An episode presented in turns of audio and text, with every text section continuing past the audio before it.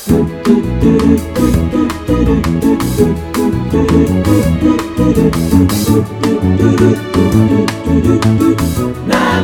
motherfuckers. Welcome to Namaste, Motherfuckers, the only podcast where the worlds of work, comedy, and well being collide.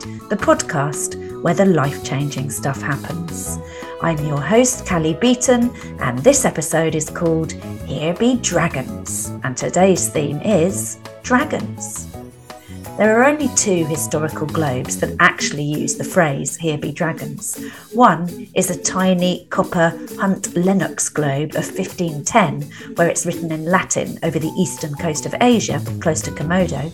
I won't try and say how you say it in Latin, even though I did study Latin. You've got to sound like Boris Johnson, sorry. And the other was etched on a globe made from an ostrich egg. The writer, Neil Gaiman, said, Fairy tales are more than true, not because they tell us that dragons exist, but because they tell us that dragons can be beaten.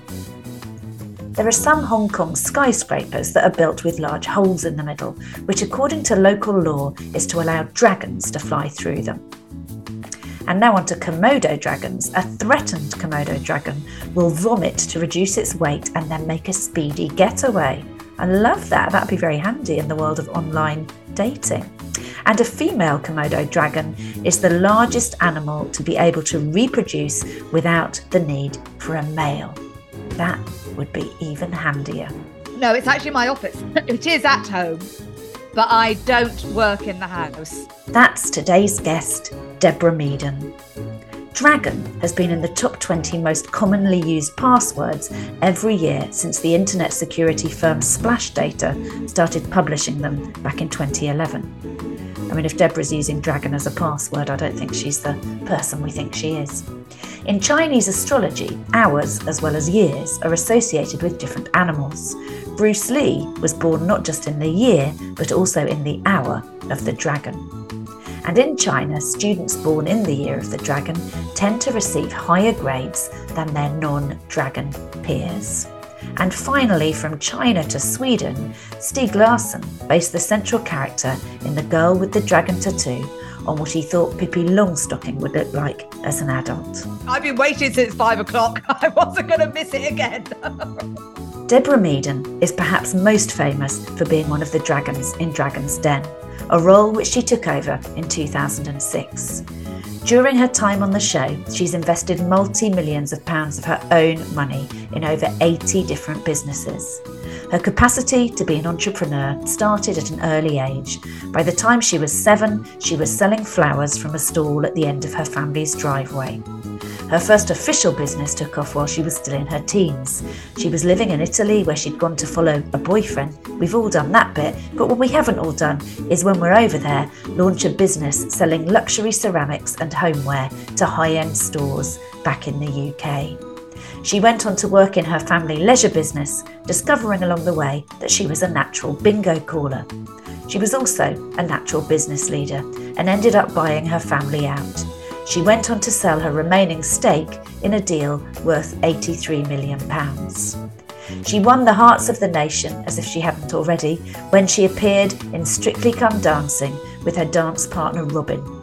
And if you need cheering up of a grey day, you could do a lot worse than spend 90 seconds watching her doing the cha cha cha to Aretha Franklin's Respect. She's also one of the country's most popular and highly regarded Twitter users, using it as a platform for good and showcasing her strong sense of fairness, ethics, and values led approach to business, politics, and indeed life in general. She's the host of the Big Green Money Show, and she feels passionately about nature and the environment and the impact that people with money and a voice can have on doing something about it. Deborah and I talked about nature, animals, balance, business, boots, suits, bingo calling, butlins, single mums, family businesses, Dragon's Den, Strictly, money, mistakes, and the legendary Kenyan elephant, Mountain Bull. But I started by asking her about her episode of Desert Island Discs.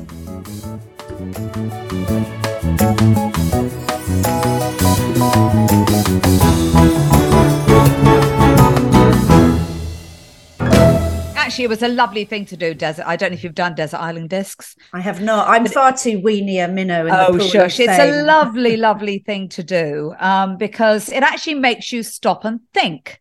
You know what is important to me because you, sometimes we kind of buzz through life and don't really get to sort of evaluate the things that really really matter and desert island just sort of gave me that moment to stop and think and and and actually yeah um I've always had a love of nature and the outside, which has been difficult to marry with my career in business because I also love business. But a lot of that takes place indoors, you know. So it's been, I have had to manage that really, really well. I'm not a very nice person when I've been indoors too much. I need to, I need to get out. You know, I need some fresh air. I need some space. And I'm and I'm not at all a stressed person because I think I manage that balance between, you know, being sort of head down in front of a screen and really, really busy, um, talking to people inside all the time, and actually getting that thinking, do you know, I need to get out, outside now. I need to breathe. I need to get that air in my lungs. It's funny the um, since I've had a dog, which everyone who listens to this will have heard me bang on about, but having to find the time to take him for a proper walk you know, at least one really decent walk and another one at some point. And I'm like, oh yeah, and I I run as well, which is all about nature rather than smugness or gyms.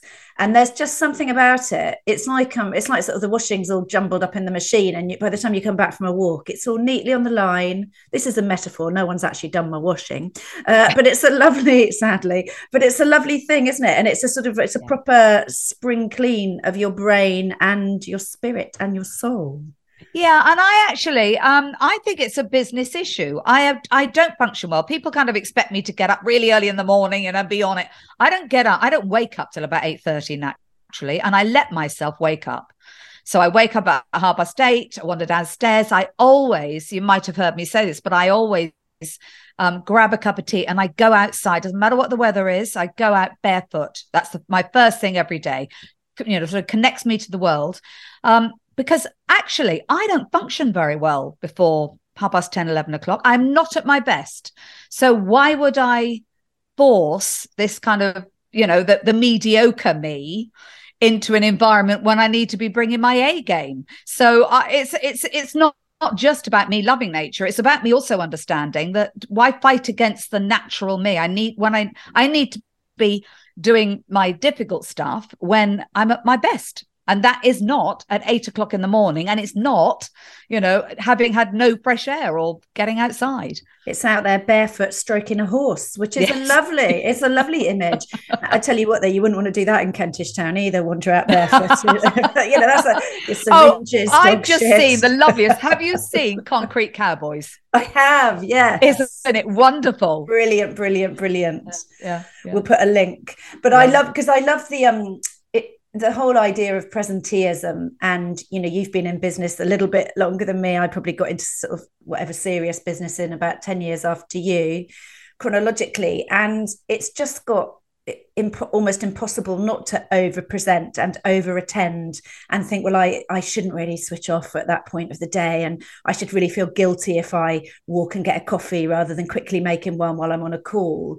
Whereas actually the luxury item is the bit in between the bit where you're replenishing yourself, isn't it? And I think we've gone a bit arse about face as a working world, and certainly working for Americans for many years, you know, big Hollywood studios, people sort of wore it as a badge of honor, working yeah. all hours, not taking their vacation, having a three week maternity leave. And I thought, what a horrific way to celebrate yourself as a person when actually you're missing your actual life in favor of I, business. I so I so agree with that. I think it is changing though. I think the generations coming up now um, want to do want their lives to be the way they want their lives to be so that you know there's much more flexibility around business.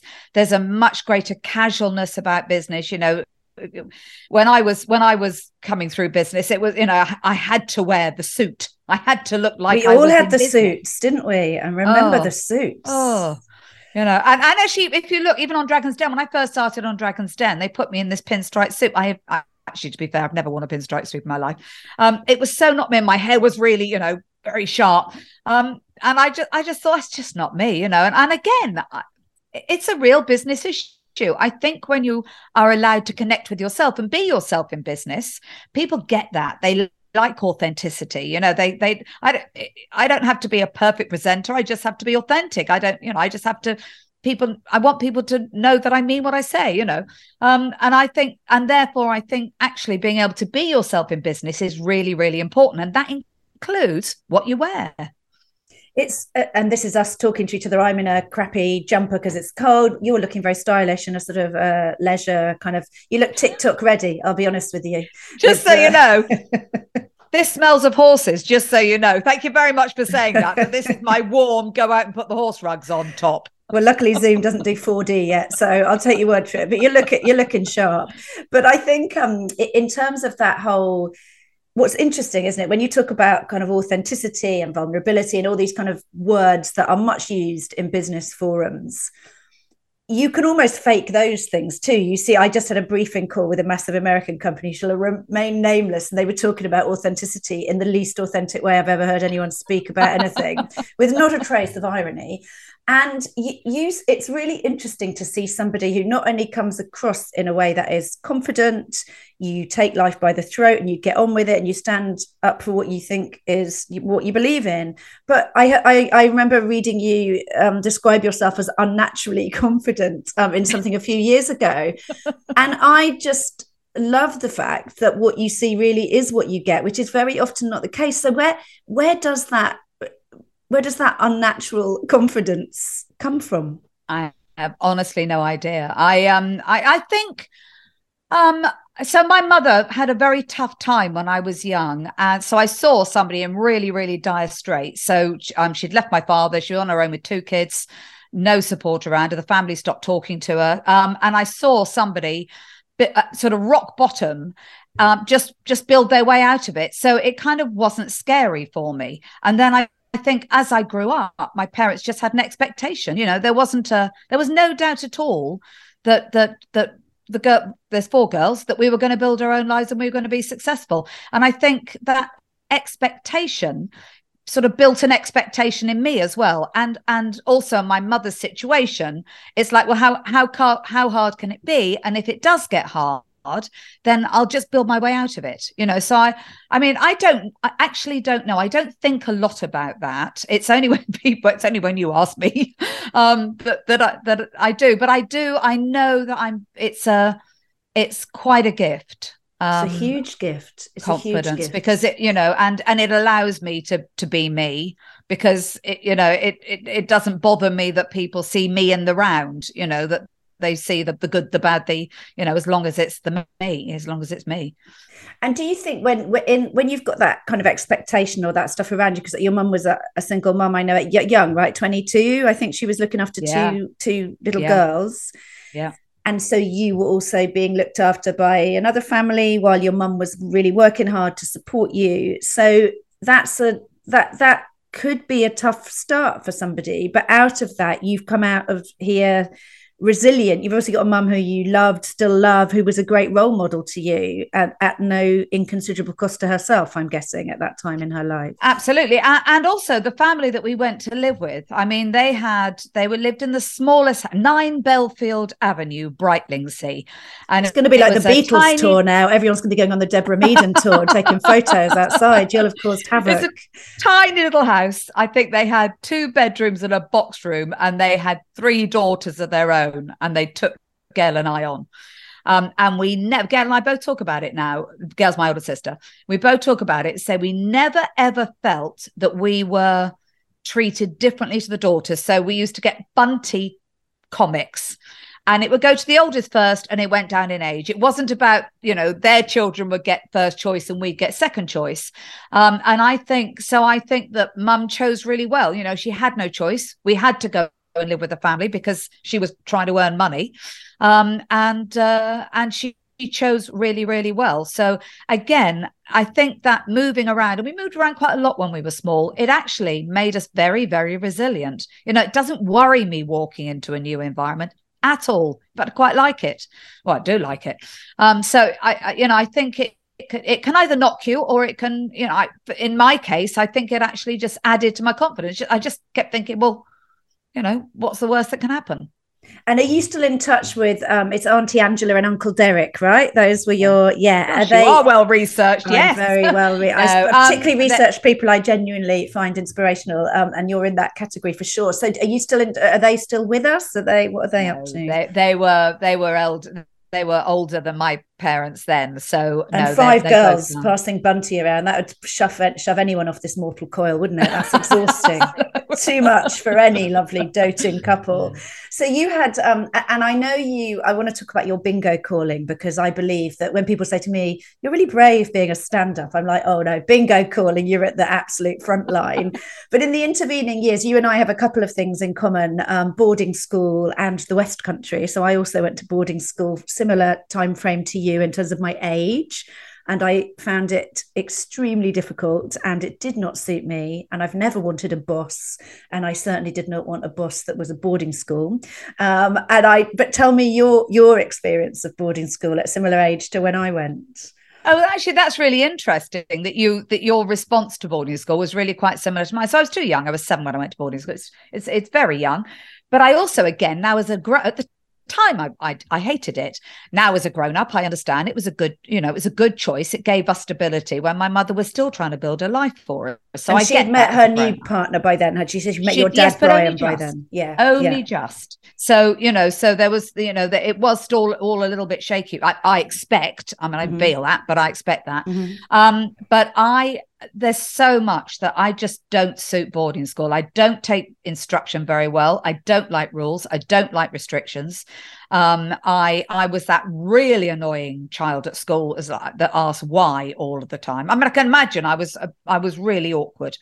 Um, and I was incredibly homesick. And I don't think it was just for my parents, it was for the freedom to do what I wanted to do. I couldn't stand, you know, the, these, this. I still, I'm exactly the same now. I'm, I'm not a very planned person and I can't stand this. I know what I'm going to be doing for the next term. You know, it, I just, just didn't suit me. Did I completely agree. I, I, used to see, I was in rural Dorset, that I was brought up in the grounds of a boys' boarding school where I went as a day girl. Um, and it was pretty much still just a boys' Which school, Which school. was it? Port Regis near Shaftesbury. Oh, no, I don't know it. Yeah. And then um, and then I went to Clayesmore, which you might, Clayesmore near Blandford um, yeah.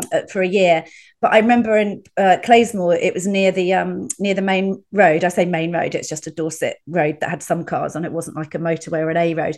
And I would watch the cars driving when we were playing like lacrosse or whatever horrible things we did. And I used to just look longingly and think, "There's a person in a car driving somewhere." on their own with the freedom of choice that I would like. And yeah. it was, it, it, felt, it did feel not far off prison to me being yeah. put in a boarding school. And me and me. I mean, you. It sounds like you and I had exactly the same feeling. It's just, and I and I don't know what your response to it now is, but I really um, rail against too much structure in my life. Completely. And I, yeah you rebel against you. I sometimes think i'm the boss. Why am i rebelling? Uh, the things i rebel against the things i've set myself as a challenge. I'm like no you are the boss. You chose this. Stop rebelling. That is very true as well. Poor old charlotte who actually uh, managed my diary for me you know. I, I and then it fills up and then i'm like why am i doing all this stuff? It's because you asked me to put it in you know it's just like i know it is. And there's something about the um you know we you vote with your feet and come up with a sort of structure of a job that you you like but those tendencies you know you didn't get where you are. I wouldn't compare my success in business with yours. Um, but you you don't get to be as successful as you've got. You don't get to be in boardrooms in media as i was quite young unless there's something in you that's massively yeah. driven. And it may not be that we want anyone else to plot our trajectory or that we're even consciously doing it but my god we're we're heading towards it, right? It's like a force yeah, of that's nature. Very, it's, it's, true. And I say I'm not a plan. I'm not a planned person. You know, I do. Of course, my businesses have business plans, but I've always said to people, you have a business plan, and you know damn well that that is not what's going to happen. But it gives you a map to adjust what you know to adjust your behavior because oh that's not working that is working um so so but to me the most important thing is the flexibility and and, and the best things that have ever happened to me in life have just blindsided me they've come out of absolutely no. And, it, and it's because I've got my head up and I'm watching and I'm looking for opportunity. What I haven't done is got my head down following a map and not looking around me. And I think that's, you know, you're probably, it sounds to me like you're probably the same as that. You know, it's, it's, it's, um, of course there's got to be some structure in everybody's life, but it's not going to box me in and stop me from doing things that I want to do. I think if you're curious, I'm sort of nosy and curious, and I've got good role models in my my now sadly not with this grandmother um, on my dad's side and my dad. They'll both sort of they want to engage with the world. It takes forever to get anywhere with either of them because they want to talk to everyone and hear about everything. But I think if you're curious and if your world gets bigger as you get older, as you're willing to keep letting the world in, that's an enormous privilege. And yeah. that's where you get your energy to reinvent from, right? It doesn't all come from within. That is so true. And, and and curious and interested in people. Mm. You know, I mean, some I'll talk to some people, and and, uh, and Paul, my husband, is exactly the same. You know, he loves people. I love people. He loves people. Um, and we go out and we'll hardly talk to each other and we'll come back together and we'll go, so and so's done this and so and so's done that. Did you meet that person? And we, you know, and then I'll speak to other people and they haven't, they don't know anything about these people that they've just spent an entire night with. And I'm thinking, well, what's the point? Why'd you go out and not, you know, what to tell them about you? I guess I don't know. I completely agree. It's also a superpower I find when I do after dinner speeches and things, and people never they never think I'm the speaker. They just assume I'm someone's wife or girlfriend, and no one really talks to me. And I find it a real superpower to be able to genuinely listen and learn, yeah. and then be the one who gets on stage with the microphone. It's like, yeah, you wouldn't know I'm here to speak. Do you want to ask me anything?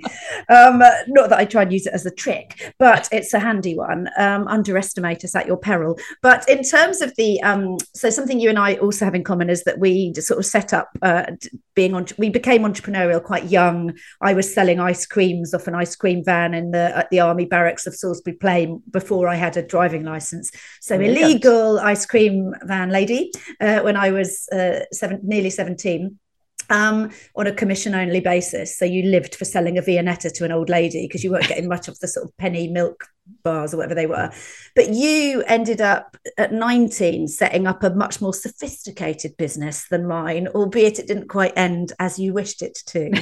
it didn't. And, and you say it's sophisticated. Its reason wasn't very. I mean, I had a boyfriend who went over to Italy and I followed him. I mean, I'm not sure that's that's a very sound reason to go over. And actually, what happened? I went over to Italy and then I ran out of money. I mean, it was it was, and then I had to do something. So uh, I don't know how sophisticated that is, but it but it was in. He was a graphic designer. Um, he was very in with the sort of fashion set, so I guess that side of it took me into a, des- you know, sort of design. I mean, it, it was um, it was very very beautiful um, objects for the home. Um, but uh, yes, that bit sophisticated, but certainly not the reason.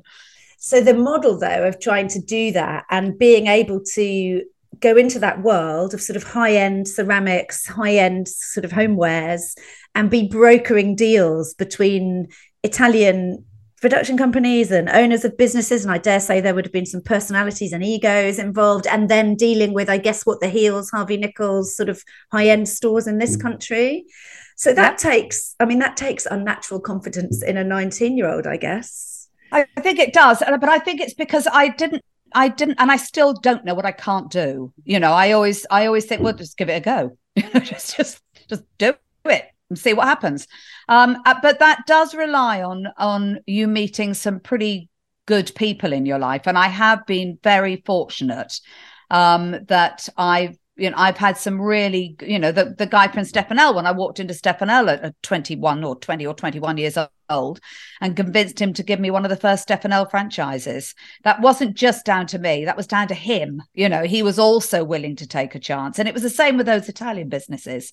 You know, they obviously saw something, but they also were willing to take a chance. So it is that isn't one sided. And I do remember people who who opened the door for me didn't put a wall up but that does take two. There's definitely something in you that allows that even to be a possibility. Someone might have the door ajar and you work your way through it.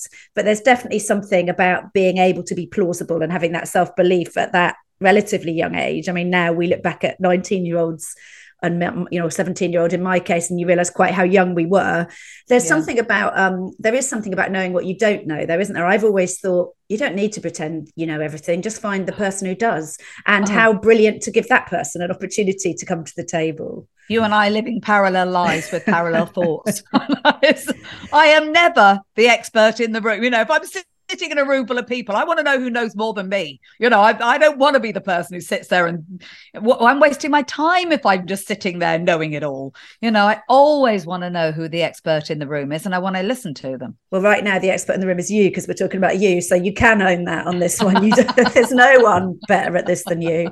And is there, um, so going from that to, and that didn't end well, right? Because it's, it's really when people, I always say now that I'm a comedian, you know, you don't learn as much from a good gig as you do from a bad gig, which is absolutely true. And that, you know, the top 10 leaderboard of horrendous gigs are what have made me whatever people now think I am, but not totally atrocious at it.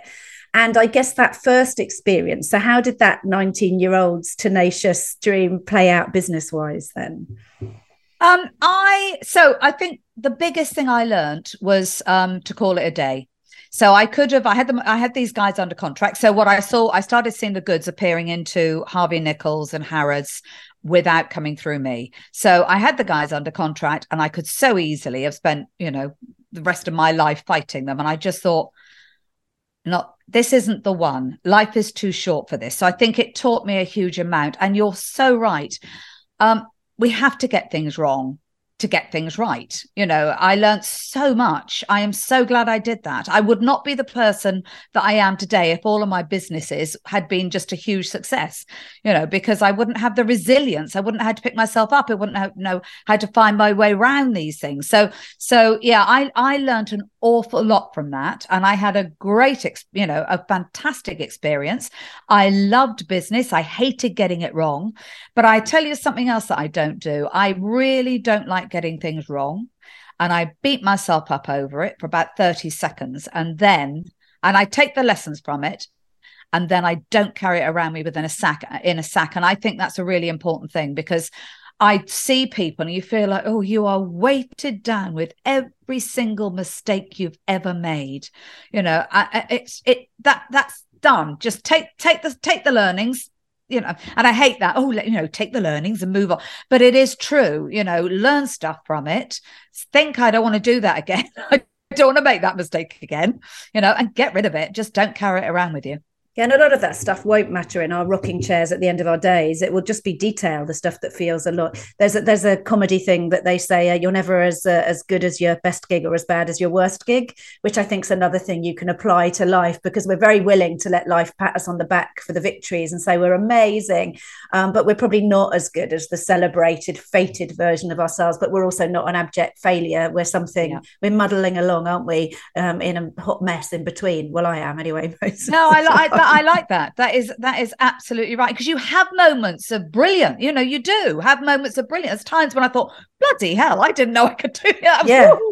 um, and then you get moments of, oh bloody hell, that was. I tell you what, I do say though, Cally, I I know when I've done a good job, and I know when I've done a bad job. Mm-hmm. And I mm-hmm. think women in particular, and I very rarely talk about gender differences. Women in particular find it really hard to say I did that really well. I give myself the right to say that because I will also say, "Oh my god, I was shit." I hear you. you know, yeah. I, I, feel like I can, I can, because I'll talk about my range, not not just. I don't come home to you know. Paul will say to me, "How did it go today?" I'll go, uh, I wasn't very good actually, you know, uh, uh, and that I think gives you the right to also say, do you know what, I was bloody brilliant. Yes, I think it does, and celebrating the wins because they we we spend so much time chasing the next thing, whether we're planning to or we're not. It's really hard to stop in the moment and say, actually, right now, sun on my face, dog on the end of his lead, walking through this wood or whatever. This yeah. is this is it. This is how it doesn't feels. get better. Yeah, it doesn't get better. Namaste, motherfuckers.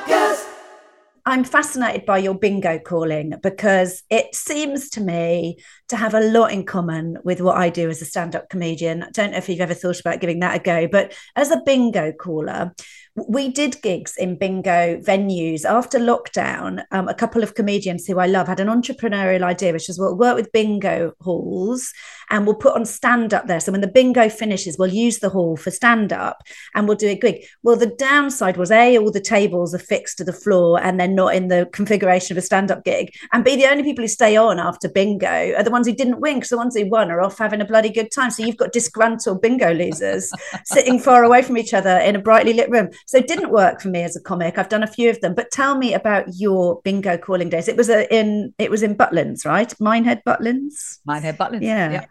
I absolutely I loved it. I think it taught me more about business than I have ever learned because you are, well, you know, you're in direct contact with your customers. They are very happy to tell you when they're happy and when they're not happy. Um, it taught me time is money. So this is prize bingo, not cash bingo. So you're describing a cash bingo hall.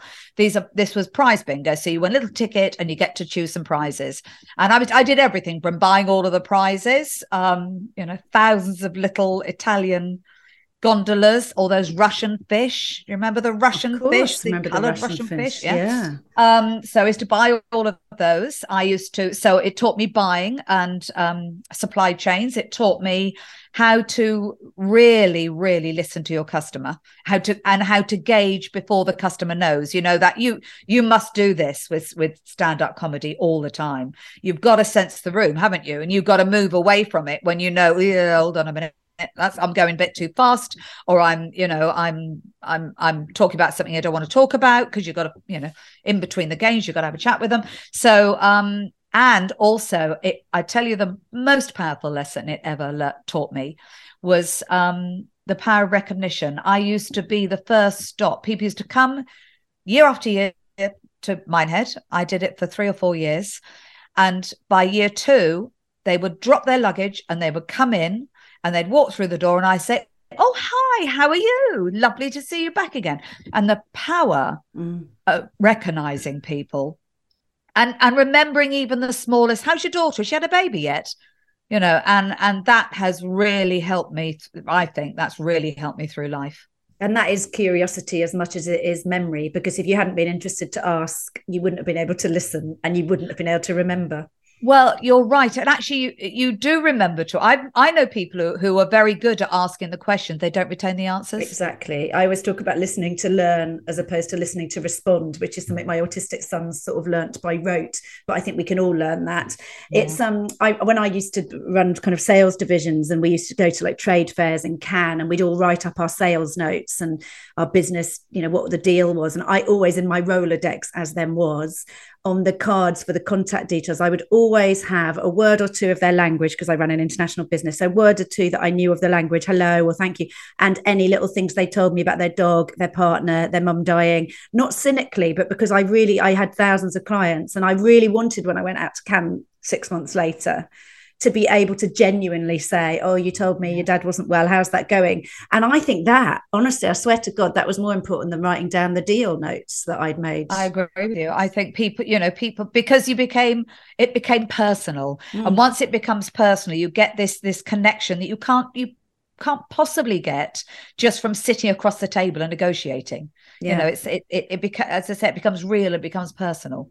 And do you in terms of real and personal um dragon's den you have quite a, an intimidating interrogatory style. Do i? Um not in a I, well i don't know about intimidating is maybe not the word but it's quite it's it's thorough. You're thorough. You take no prisoners. You don't suffer fools. I think that's the way to do it to say it maybe. Maybe intimidating is not the right word. And on Dragon's Den, what is your what's it like to be pitched to first of all as a dragon? Because obviously, what we see on television is a minute fraction of what you endure sitting in that chair. Yeah, so I first of all I love it because it's what I do on television. So so I'm already sitting in the um, I, you probably know this, but I took some persuading to do. I didn't really want to be on TV. I mean, it feels really odd now because I love it, but but at the time I was really wasn't sure. But once I sat in that chair and realized actually this is what I do in real life, it's as close as you're going. It's on telly, so it's not exactly what happens in real life, but it's as close as you're going to get. So the first thing is I love it, and the day I don't, I'll stop. Um, and I am again genuinely interested. You get these, you get pictures come in. They take up to, I think, the longest one I've ever been in is three and a half hours. So you learn an awful lot more about somebody um, when they're pitching to you than than you get to see. But obviously, a lot of the questions are repeated and they're dull, and you can't make a TV show of just the same questions over and over again. So what dragons do is bring the highlights out. So so I I I thoroughly enjoy it. And I also, I've never had any media training. And I did say when I went into Dragons, do you, do you want me to have media training? They said, no, we want a direct connection between how you're feeling and what comes out. And that's exactly what happens with me. You know, if somebody, if somebody is, gets it something wrong, then that's fine as long as they don't try to bullshit. Um, but if I sense for a second that somebody's trying to hide stuff or bullshit and I can't trust them, that's when you start seeing me get get my heckles up there. Hold on, hold on a minute, am I having that? Hold on, hold on. Let's go back to what you just said. Um, so so I think you just you see my my natural reaction, you know. I so think. it's okay for people pitching to not know the answers, but it wouldn't be okay for them to pretend that they do. Is that the just say I don't know? Yeah, yeah. I don't know everything. You know, you don't. Uh, however, you and I know that there are three numbers you probably should know in business. One is your turnover. What is your margin? What's your net profit? Now that is unforgivable not to know those because those are just that's just like bread and butter stuff.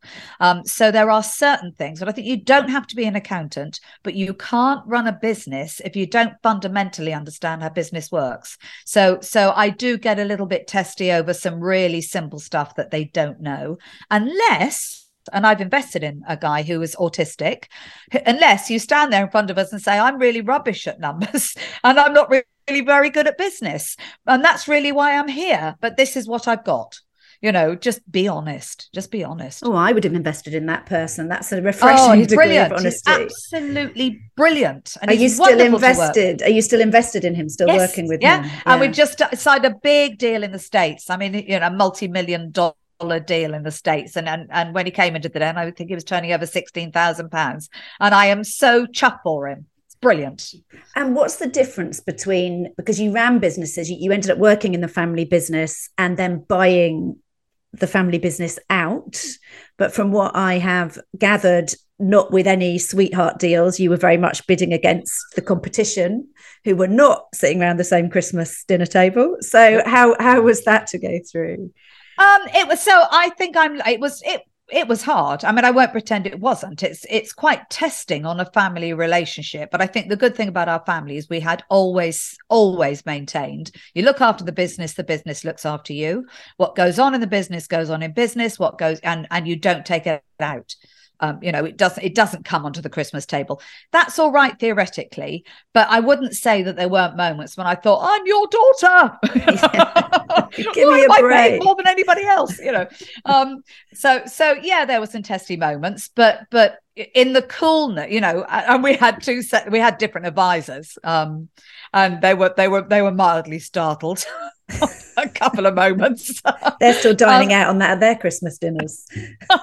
but and the cold light of day when you go, so so you you you know what, you, what it can be like with families. Sometimes an emotion rushes in that you didn't expect to happen, and and once that emotion is allowed to go and dissipate, then it just becomes a negotiation again. And I think it's when those emotional moments rushed in one or other of us had to just say right hold on just hold just stop just hold on a second.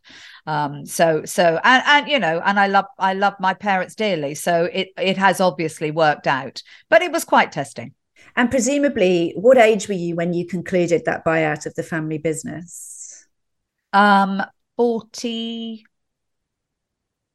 ooh three so kind of early midlife and presumably it was a you know your parents had a very very successful leisure business. Presumably we're talking multi-millions that you probably didn't have. So you were lots of millions your, that yeah. i didn't have that i had to convince people the bank to lend me. Um and uh, it was quite a you know it was so so actually that's a really good question Cally because it's also quite a scary moment you know mm-hmm. it was a very risky thing for me to do. I was borrowing an awful lot of money. Um so that kind of raised there was a lot of tensions and relationships going on while the deal's going on because you you know you're kind of trying to keep your funders happy over here. You're trying to you negotiate your best deal you possibly can with your family over there you know. So yeah there, there's a lot but that's business. You know i'm not complaining about that. That's business it is business, but you have to hold your nerve, and it is harrowing at that point. And, and one of the hardest things is keeping emotion out of negotiation. We all know the theories, you know, step away, we will get emotional, you can't think straight. But it's quite hard to do that at the best of times in business, and doing that with your family isn't isn't the easiest. But going from that, obviously successful in buying the company, successful in managing it, successful in selling it now you're an investor you've got a sort of horrible phrase but kind of portfolio career you do lots of fascinating things and have work life balance to whatever degree we can all manage it day to day and hour to hour. But what is the difference then between running a business and being an investor? Because it strikes me they're quite they're quite different kind of lives to choose. Completely different. And actually it was quite difficult for me to understand that at the beginning because i'm a doer. And if i miss anything it's actually um doing the things that I talk about. So, so when I, you know, if you're actually, if you run a business, you're involved in the day-to-day issues of the business you're motivating all of your team you're making sure you've got the right team around you as an investor i'm very much a sounding board and strategic advisor but i consider my role particularly with the dragon's den investments because they're often baby investments and they actually want a little bit more than a strategic advisor which they could probably get from somebody else I always say that I shouldn't be running your business for you, but I am there to stop you. I'm not even there to stop you making mistakes because you've got what we talked about it earlier. You've got to make mistakes or you're not trying hard enough.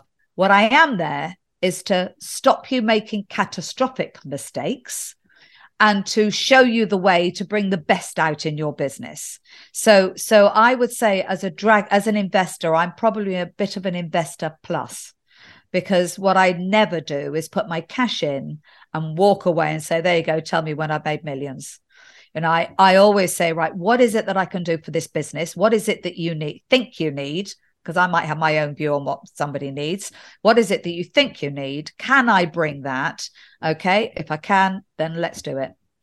So you've invested again. This is what I've read in the press. You may tell me this is absolute um, bollocks, but um, I think the figure that was quoted for you last year was 63 businesses to the value of well over three million. I don't know how much that tallies with your view of what you've actually invested. That's very out of date. Um, so I think I've invested at nearly six million, and I think it's nearly 80 businesses or it might be 80 businesses. So um yeah so so yeah that, that that's well that's on dragons. I obviously have uh, investments outside but that, that's on dragons. And that's since so you joined the series you joined them in series three uh, nearly 20 years ago now right? So 2006 so of those 80 businesses what's the dream i mean the dream scenario i imagine as they become enormously successful you can be very hands off and it's a it's i'm sure that's the minority that that happens. But what's your outside of that kind of magical thinking outcome what is it you're hoping to see then in those fledgling businesses that you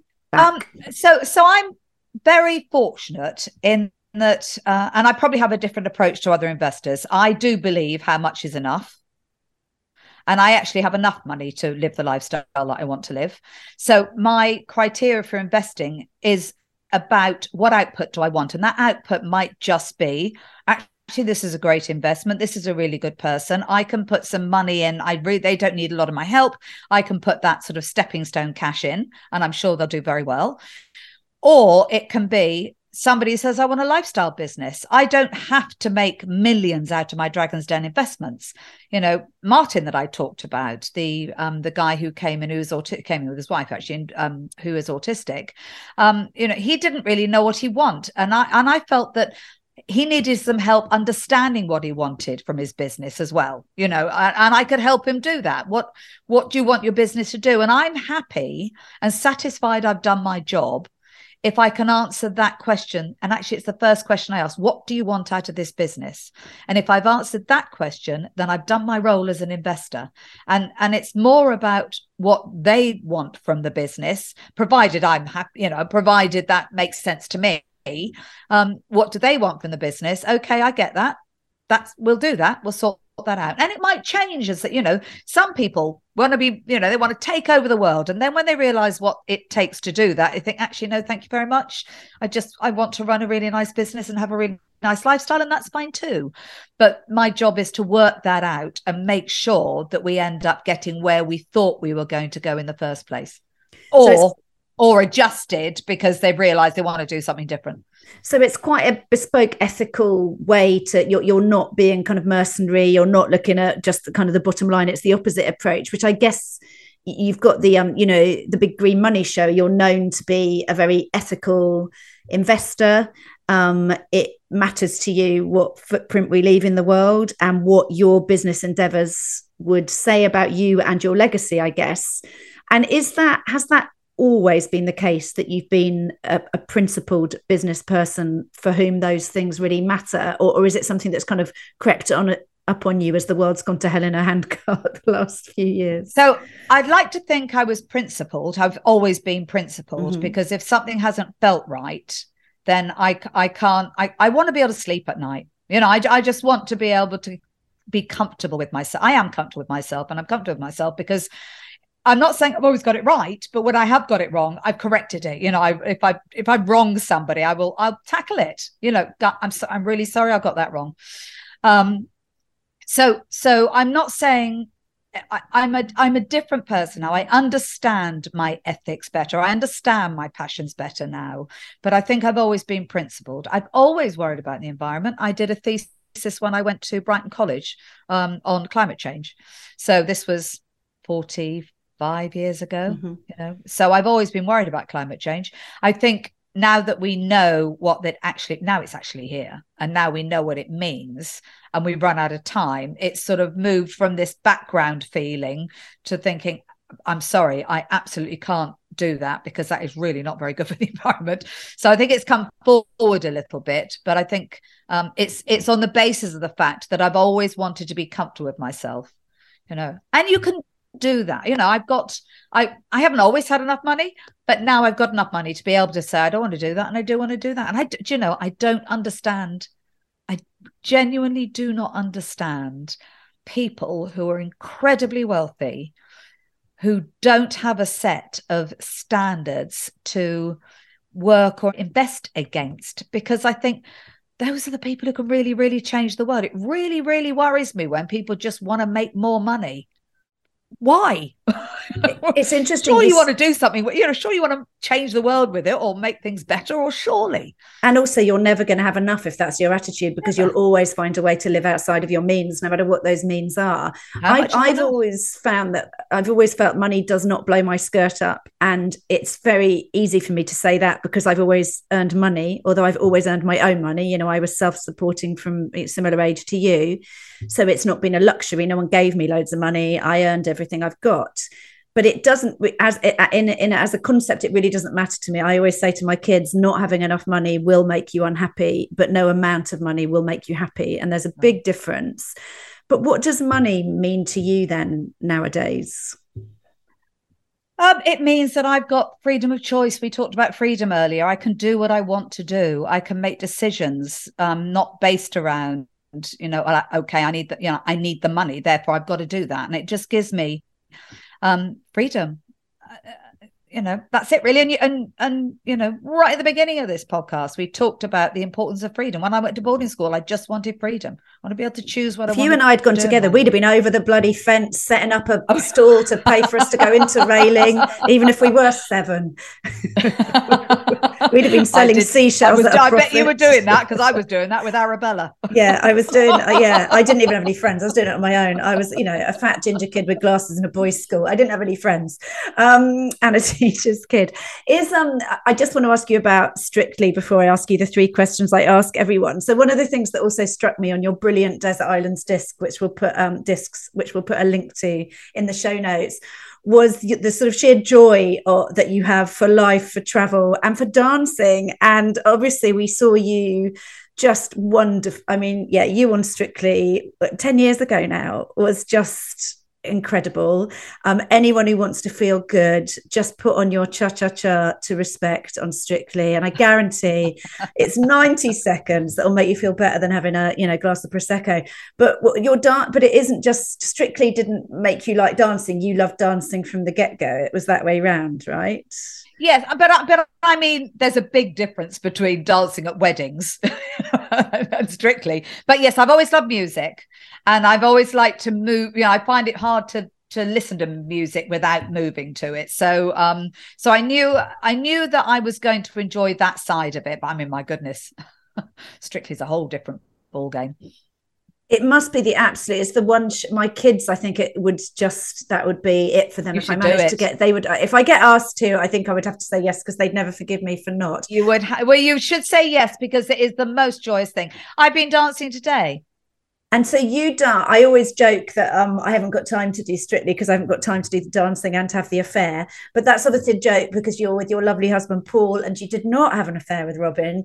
Um, so, um, but is it? Yeah, I mean, a friend of mine did the Irish one. My friend Neil Delamere um, did the Irish version, and I was so excited. He was the person I've known the best who's ever done it, and I was more excited about it than he was, than his wife was. Like he was sending me, he was FaceTiming me from his rehearsals. I love. But is it the most incredible? Incredible, uplifting, life changing experience, Amazing. is it? Amazing. I, I'm not sure it's life changing. I think um, I, so it was it was the most joyous experience it's very rare in life where you honestly feel that everybody around you wants you to be your absolute best because you've always got somebody who doesn't want you to be your absolute best. Strictly is genuinely as lovely as you think. Everybody is is rooting for you. If that audience could pick you up and carry you around that dance floor, they absolutely would. So it is the most joyous thing I've ever done.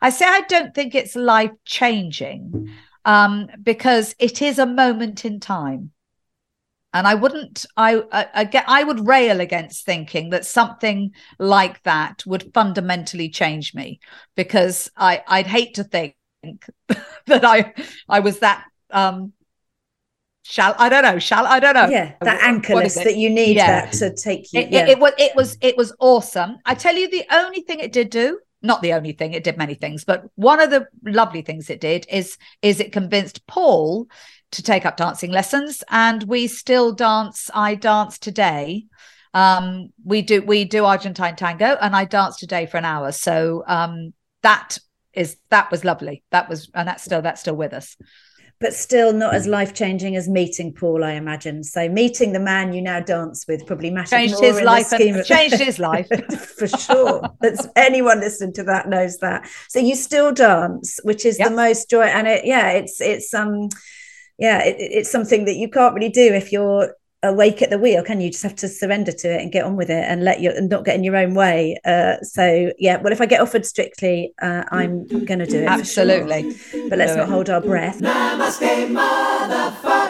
and in terms of your i mean what, there's so many things to pick from your incredible life to date but if you had to pick your life-changing namaste motherfucking moment deborah which would you pick Oh, see, that I find really hard in my business life because um, I've got thousands of them and I don't remember any of them.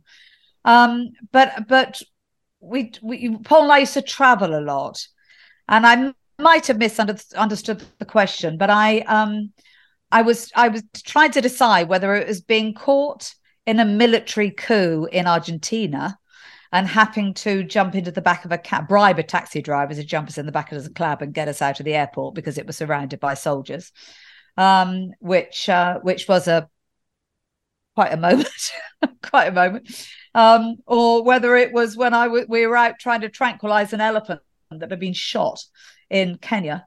And uh, and the Land Rover, literally, the driver turned to me and said, "We, we were right on the edge of a precipice on a on a, a cliff edge, and uh, and the Land Rover tipped, and he said, "We're going over," and uh, and and it was it was it was absolutely staggering.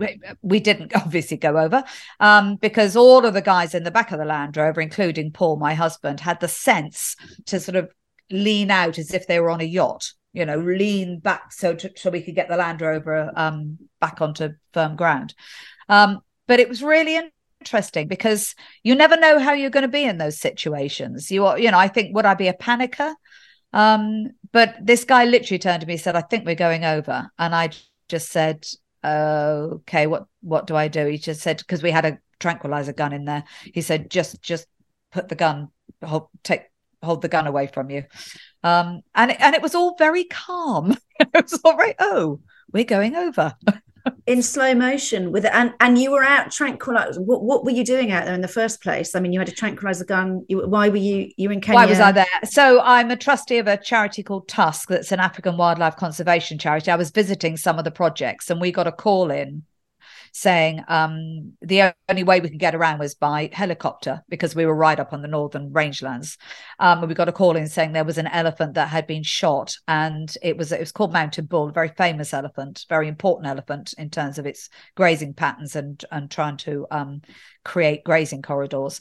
And uh, could they borrow our helicopter to to um, uh, try to herd him and uh, tranquilize him and pump some antibiotics into him, which of course we said yes. So we happened to be caught up in this whole thing.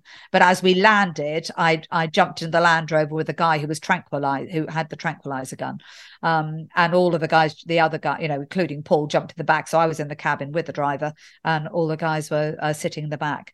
And as I say, if it hadn't been for them, it was interesting actually. That's no a test name. of a marriage, isn't it? If you're like you, you leant the wrong way, you dickhead. Well, it was it was very interesting because there were five or six people in the back. One of them jumped out, and the others stayed on board and leant out. And I just thought it was a really interesting lesson in what happens when the chips are down and you genuinely think that's it. And one of them had jumped off. But not your Paul. Not my Paul. No. No. And you couldn't jump out because you were in the front. So we I don't know what would have happened. if gun. You... yeah, exactly. You were literally at so the front. I don't know if that was what what you were looking for that, in a moment. But, I'd um... say that's pretty goosebumpy as a moment. Uh, what? How, how, did it play out for the elephant? That well, I'm sorry you asked. So it played out well in that instance. He was tranquilized, pumped full of antibiotics, and live for another three years. And then I got a call saying you probably um, would want to know, Deborah, that Mountain Bull was poached.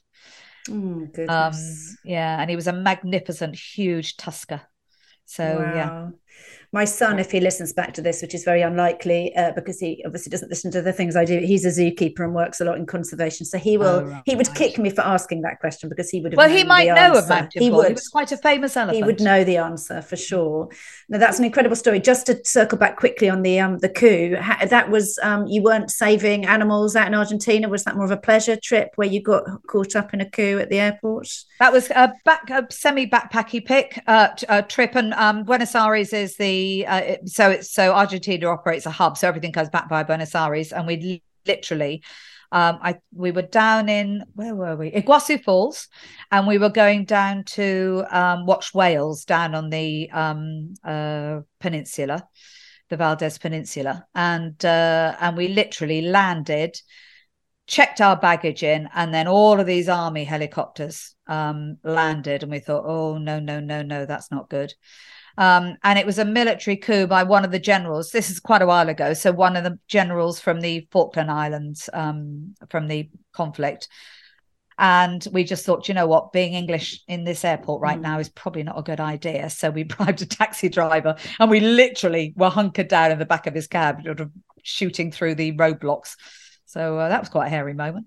Blimey, I thought you might have been over there learning how to do the actual cha cha cha um, over or doing the tango. I thought you might have been part of your strictly dance training, but no. Oh no, no, that was that was then. that was many years ago. I think they stopped having. They were having them. They were having coups regularly, to be honest. Um, but we didn't know that, and and also now it was it was all fine. But of course, in the time, you don't actually know how it's going to unfold. No, of course you, know? you don't. Yeah, the the the folly, also the folly of sort of relative youth, where you just think you are invincible, and then you get yeah. into these scenarios and think, oh, maybe maybe I'm not.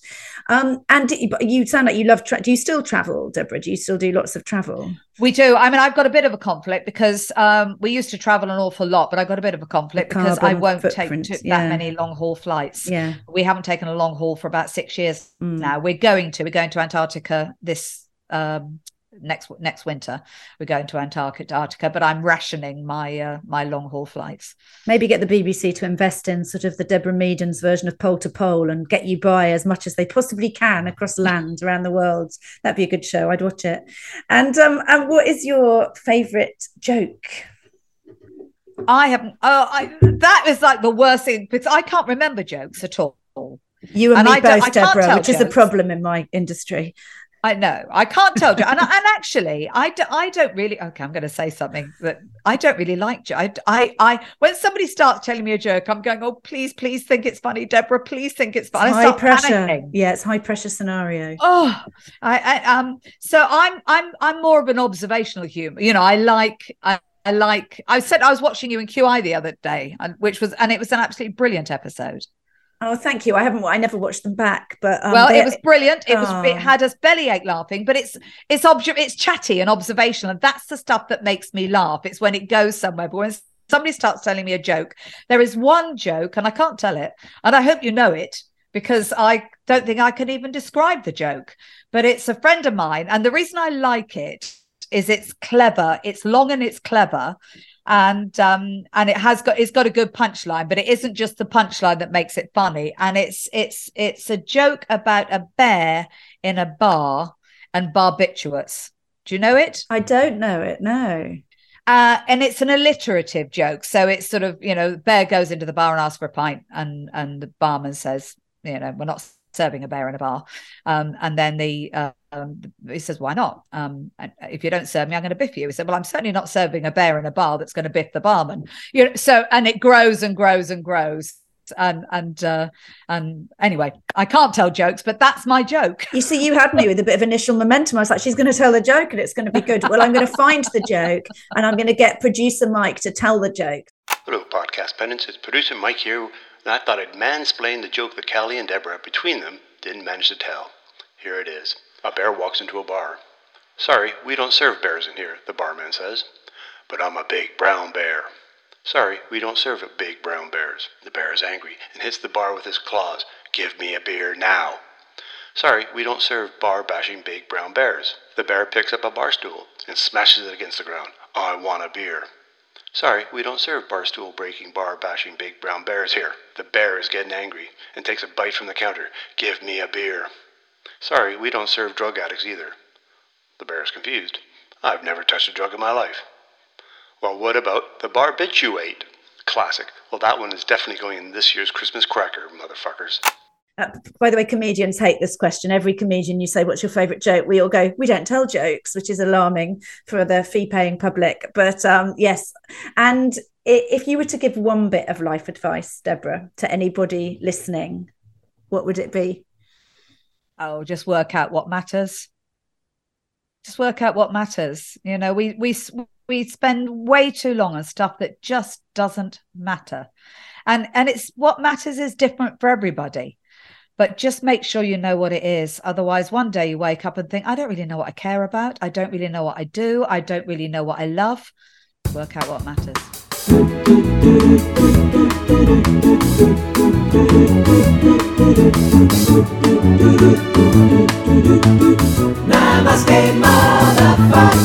That was Deborah Meaden. We've put a link to Deborah's Desert Island discs in the show notes, as well as one to Tusk, the charity protecting wildlife, alleviating poverty, and promoting education across Africa, of which Deborah is a trustee, and which led her to be a part of one of the rescue missions of Mountain Bull. And that is it for this week. What a fantastic conversation with Deborah. Thank you so much for listening. Please do remember, um, especially if you're new to the podcast, I know we've had lots of attention around this episode, do rate us, review us, recommend us so new people keep finding us. And we will be back in your feed next Thursday, as always, when I will be talking to the brilliant Kirsty Wark. I love arts, I love music, I love interiors you know, as well as how much I love using current affairs. Namaste Motherfuckers was written and presented by me, Cally Beaton, and produced by Mike Hanson and Karusha Dami for Pod People Productions, with music by Jake Yapp. I'm Cally Beaton. Until next time, motherfuckers.